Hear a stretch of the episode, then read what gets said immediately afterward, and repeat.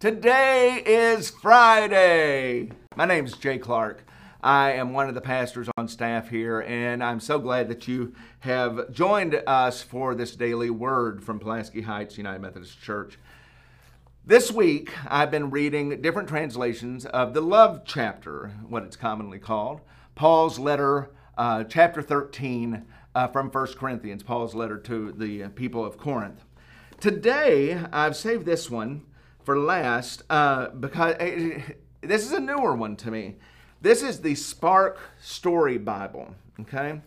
And I love it because it, it's, it's just the stories and it's been illustrated and it's the main stories from Old uh, to New Testament.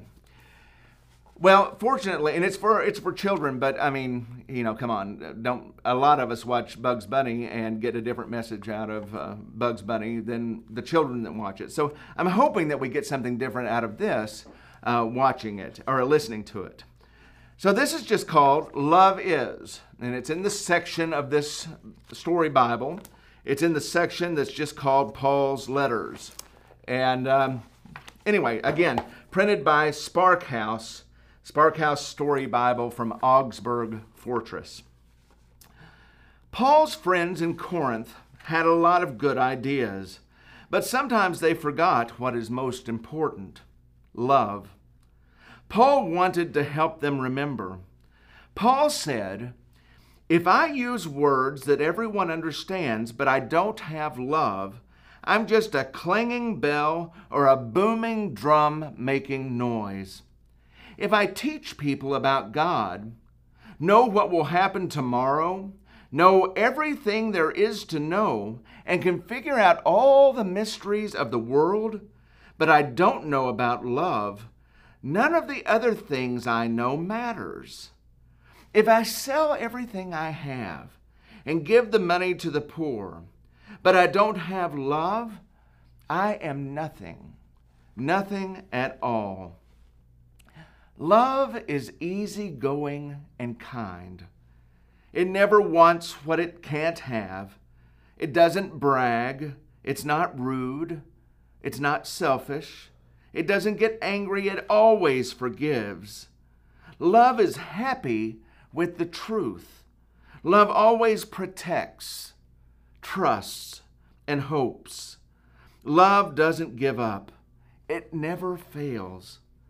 All the things we know and all the things we have will go away someday. But God's love will never go away. Every day that we grow older, we learn more and more. Today, we only know a tiny bit about God's love. But someday, we'll know all there is to know about it. And then Paul ends his letter by telling the people of Corinth that love is the most important thing they have. Paul said, Until the time you know everything about God's love, you have three things to remember faith, hope, and love. And the most important of these is love. And the question it poses to the children how do you know you are loved by others? What does it feel like? How can you describe how love is so important?